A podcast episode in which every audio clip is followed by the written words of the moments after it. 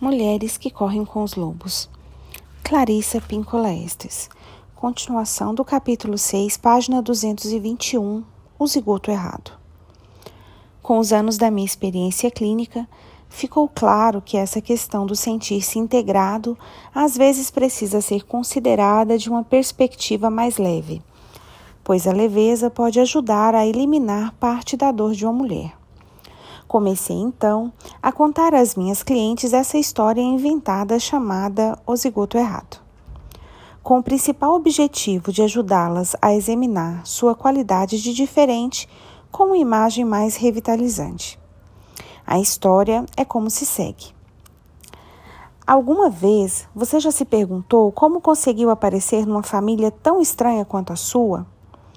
Se você passou a vida se sentindo estrangeiro, como uma pessoa ligeiramente estranha ou diferente, se você é um ser solitário que vive às margens da corrente dominante, você sem dúvida sofreu. No entanto, chega também a hora de remar para longe disso tudo, de experimentar um panorama diferente, de migrar de volta à terra da sua própria gente. Que não haja mais sofrimento que não haja mais tentativas de descobrir em que você errou. O mistério da razão pela qual você nasceu na família em que tenha nascido acabou. Fines, está encerrado. Descanse por um instante na proa, refrescando-se no vento que vem da sua verdadeira terra natal. Durante anos a fio, as mulheres que carregam em si a vida mística do arquétipo da mulher selvagem queixaram-se em silêncio. Por que sou tão diferente? Por que nasci numa família tão estranha ou insensível? Onde quer que suas vidas pretendessem se expandir, havia sempre alguém a espalhar sal na terra para que nada ali crescesse elas se sentiam torturadas por todas as proibições relativas aos seus desejos naturais. Se eram filhas da natureza, eram mantidas entre quatro paredes. Se eram cientistas, diziam-lhe que deviam ser mães. Se queriam ser mães, diziam-lhes que então era melhor que se adaptassem perfeitamente ao papel. Se queriam inventar algo, diziam-lhes que fossem práticas. Se tinham vontade de criar, diziam-lhes que o serviço doméstico nunca termina. Às vezes, elas tentavam se adequar a qualquer padrão que estivesse na moda, sem perceber até bem mais tarde o que realmente queriam, como precisavam viver. E então, a fim de ter uma vida própria, elas passavam pelas dolorosas amputações de abandonar suas famílias, os casamentos que, pelo juramento, deveriam ser até a morte, os empregos que deveriam ser trampolins para algo mais neutralizante, embora mais bem remunerado. Deixaram sonhos espalhados pela estrada inteira. Com frequência, as mulheres eram artistas que estavam tentando ser sensatas ao dedicar 80% do seu tempo a algum trabalho que abortasse diariamente suas vidas criativas. Embora as situações sejam inúmeras, um aspecto permanece constante. Desde muito cedo, elas eram identificadas como diferentes, com uma conotação negativa. Na realidade, eram pessoas apaixonadas, especiais, curiosas e em pleno uso de suas mentes instintivas. Portanto, é claro que a resposta a por que comigo? Por que essa família? Por que sou tão diferente? é que não há resposta para esse tipo de pergunta. Mesmo assim, o ego precisa ruminar alguma coisa antes de se soltar, e proponho três respostas de qualquer maneira. A analisanda pode escolher a que preferir, mas tem de escolher pelo menos uma. A maioria opta pela última, mas qualquer uma serve. Prepare-se. Eilas. Nascemos do jeito que nascemos e nas estranhas famílias a que pertencemos. 1. Um, porque sim. Quase ninguém acredita nessa. 2. O self tem um planejamento e nossos cérebros de ervilha são ínfimos demais para desvendá-lo. Muitas consideram essa ideia atraente. Ou 3. Por causa da síndrome do zigoto errado. Bem, é. Pode ser, mas o que é isso afinal? Sua família a considera um alienígena. Você tem penas, eles têm escamas. Sua ideia de diversão é a floresta, os ermos, a vida interior, a majestade da natureza. A ideia deles é de diversão é dobrar toalhas direitinho. Se isso acontece com você na sua família, você está sendo vítima da síndrome do zigoto errado. Sua família passa lentamente pelo tempo. Você passa como vento. Eles são barulhentos, você é delicada. Ou eles são calados e você canta alto. Você sabe porque sabe. Eles querem prova e uma dissertação de 300 páginas. Sem a menor dúvida, trata-se da síndrome do zigoto errado. Nunca ouviu falar nisso? Bem, foi assim. A fada dos zigotos estava sobrevoando sua cidade natal numa noite e todos os zigotinhos na sua cesta pulavam e saltavam de alegria. Na verdade, você estava destinada a pais que a teriam compreendido, mas a fada dos zigotos entrou numa zona de turbulência e. Epa! Você caiu da cesta na casa errada. Você caiu de cabeça para baixo, bem numa família que não lhe estava destinada. Sua verdadeira família ficava uns 5 quilômetros mais adiante. É por isso que você se apaixonou por uma família que não era sua e que morava a uns 5 quilômetros dali. Você sempre quis que o senhor e a senhora fulano de tal fossem seus pais de verdade. É possível que eles fossem mesmo. É por isso que você sapateia pelos corredores, apesar de ter uma família que vive grudada na televisão. É por isso que seus pais ficam alarmados cada vez que você vem visitá-los ou telefona. Eles estão preocupados com o que ela vai aprontar agora. Da última vez ela nos deixou envergonhados. Só Deus sabe o que vai fazer dessa vez. Ai. Eles cobrem os olhos quando você se aproxima. E não é por se ofuscarem com a sua luz. Tudo o que você quer é amor. Tudo o que eles querem é paz. Os membros da sua família, por seus próprios motivos, em virtude das suas preferências, da sua inocência, de danos sofridos, da sua constituição, da sua doença mental ou ignorância cultivada, não são tão hábeis para serem espontâneos com o inconsciente. E é claro que sua visita invoca o arquétipo do trickster, o que agita as coisas. E assim, antes mesmo que vocês se sentem à mesa, ela já está dançando por ali, louca para deixar cair um fio de cabelo no ensopado da família. Apesar de não ser sua intenção irritar a família, eles ficarão irritados do mesmo jeito. Quando você aparece, tudo e todos parecem enlouquecer.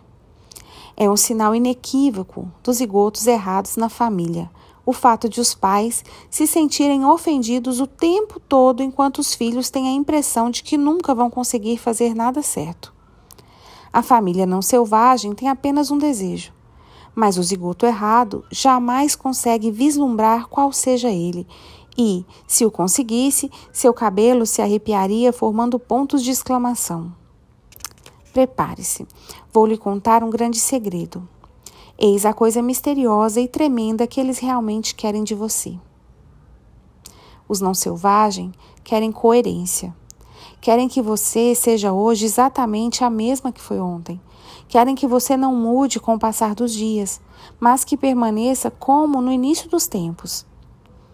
Pergunte à família se eles querem coerência e eles darão uma resposta afirmativa. Em tudo? Não, eles dirão, somente naquilo que importa.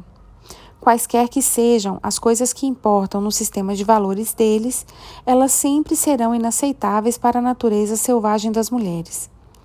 Infelizmente, aquilo que importa para eles não combina com aquilo que importa para a criança selvagem. A coerência nas atitudes é uma expressão impossível para a mulher selvagem pois sua força está na capacidade de adaptação à mudança, na sua inovação, na dança, nos uivos, nos rosnados, na sua vida instintiva profunda, na sua chama criadora. Ela não revela coerência pela uniformidade, mas sim pela vida criativa, pela percepção, pela rápida captação de imagens, pela flexibilidade e destreza coerentes.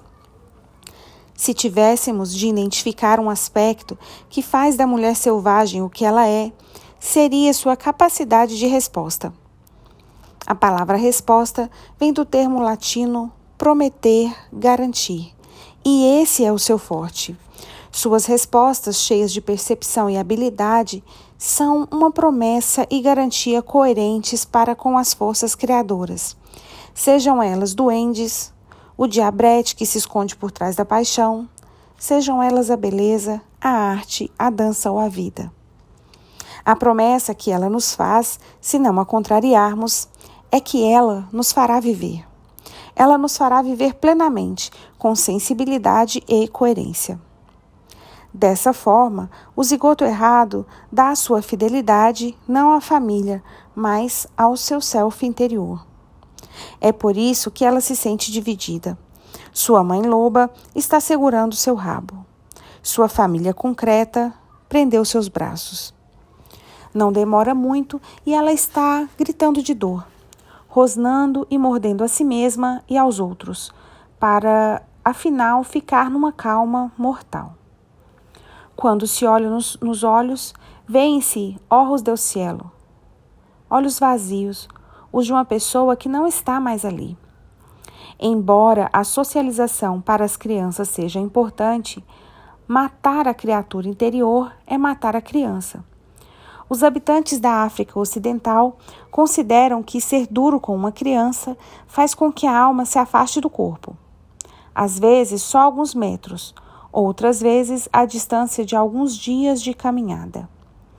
Apesar de as necessidades da alma da criança deverem ser equilibradas com sua necessidade de segurança e cuidados físicos, bem como com noções cuidadosamente examinadas do comportamento civilizado, sempre me preocupo com aquelas que são bem comportadas demais. Elas muitas vezes têm aquela expressão de alma fraca nos olhos alguma coisa não está certa. Uma alma saudável aparece brilhante por trás da persona, a maior parte dos dias, e nos outros arde como chama. Quando o dano é sério, a alma foge. Às vezes, ela vai vagueando ou correndo assustada e vai tão longe que são necessários agrados magistrais para fazer com que volte. Muito tempo deverá se passar antes que uma alma dessas sinta confiança suficiente para voltar. Mas a tarefa não é impossível. Um resgate desses exige alguns ingredientes: uma honestidade aberta, energia, ternura, carinho, um exame da raiva e humor. Combinados, esses elementos compõem uma canção que chama a alma de volta para casa. Quais são as necessidades da alma?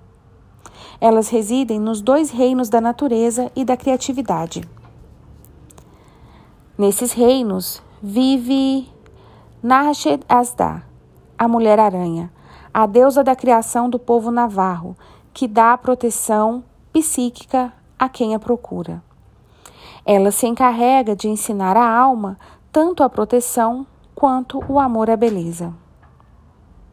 As necessidades da alma são encontradas no abrigo das três velhas, ou jovens, dependendo do dia, irmãs Cloto, Láquesis e Atropos, que tecem o fio vermelho, ou seja, a paixão da vida da mulher.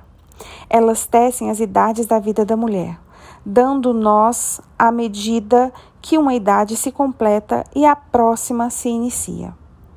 Elas se encontram nos bosques dos espíritos das caçadoras. Diana e Artemis, duas mulheres lobas que representam a capacidade de caçar, farejar e resgatar aspectos da psique. As necessidades da alma são governadas por Coatchalic, a deusa asteca da autossuficiência feminina, que dá a luz de cócoras, direto nos pés. Ela dá lições sobre a vida da mulher solitária. Ela é uma fazedora de bebês, o que significa novos potenciais de vida.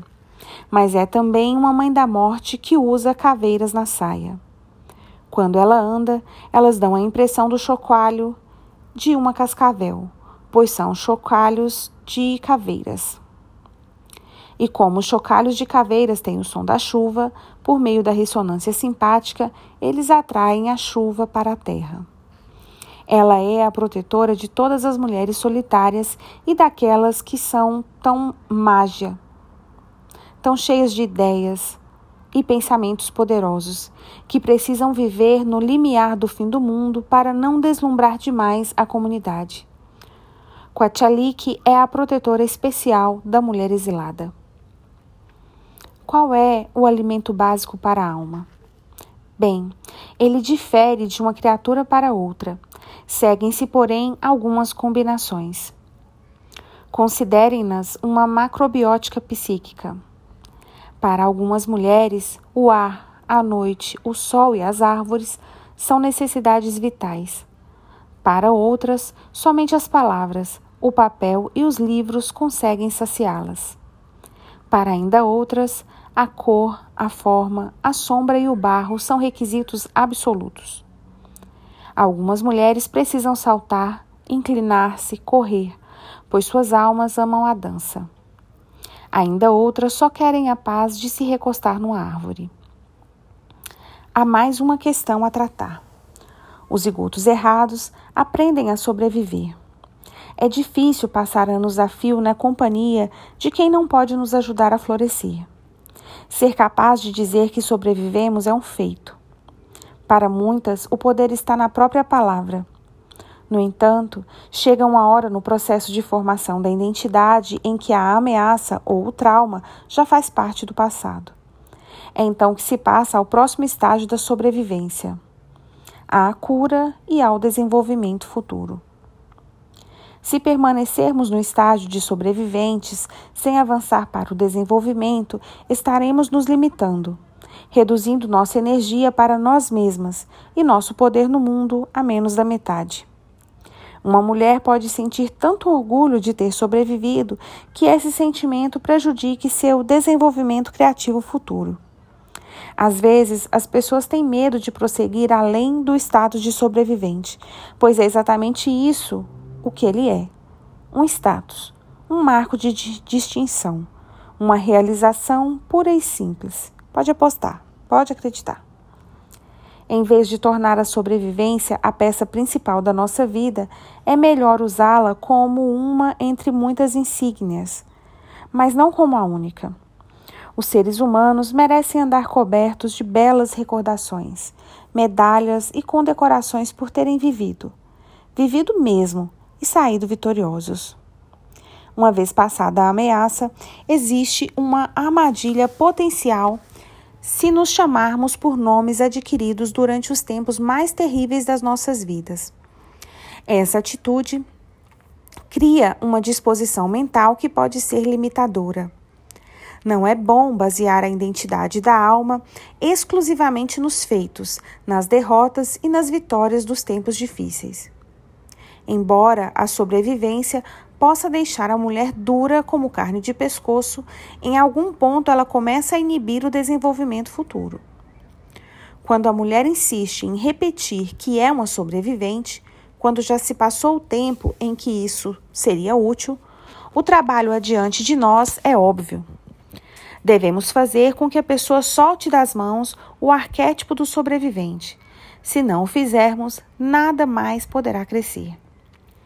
Faço a comparação dessa atitude com uma pequena planta resistente que conseguiu, sem água, sem sol, sem nutrientes, produzir uma corajosa e ínfima folhinha, apesar das circunstâncias.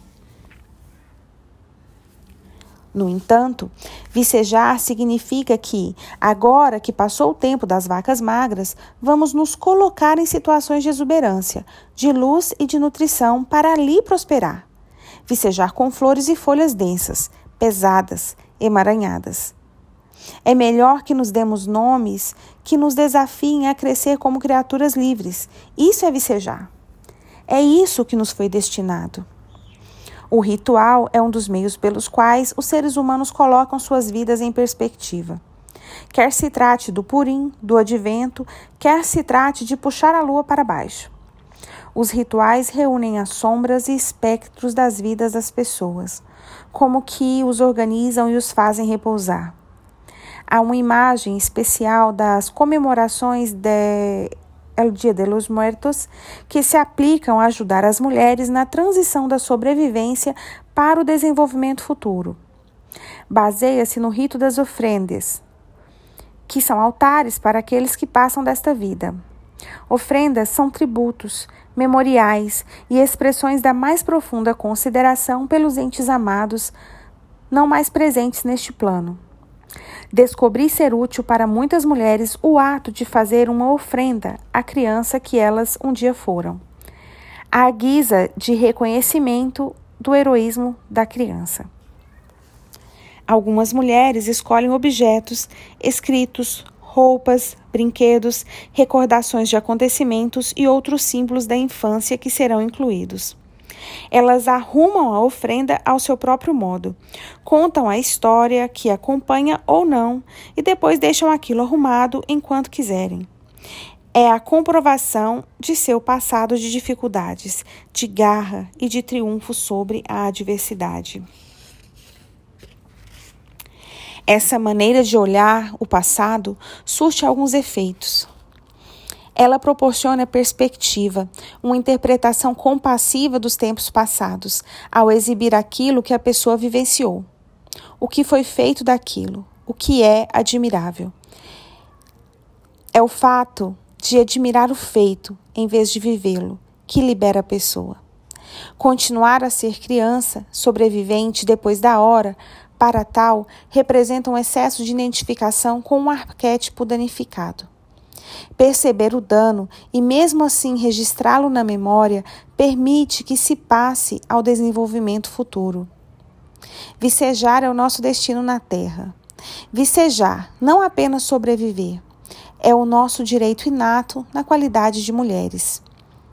Não se encolha nem recue se for chamada de ovelha negra, de indisciplinada, de loba solitária. Quem tem a visão lenta diz que o rebelde é uma praga para a sociedade. No entanto, ficou provado com o passar dos séculos que ser diferente significa estar no limite, significa ser praticamente garantido que essa pessoa vai fazer uma contribuição original, uma contribuição útil e espantosa à sua cultura.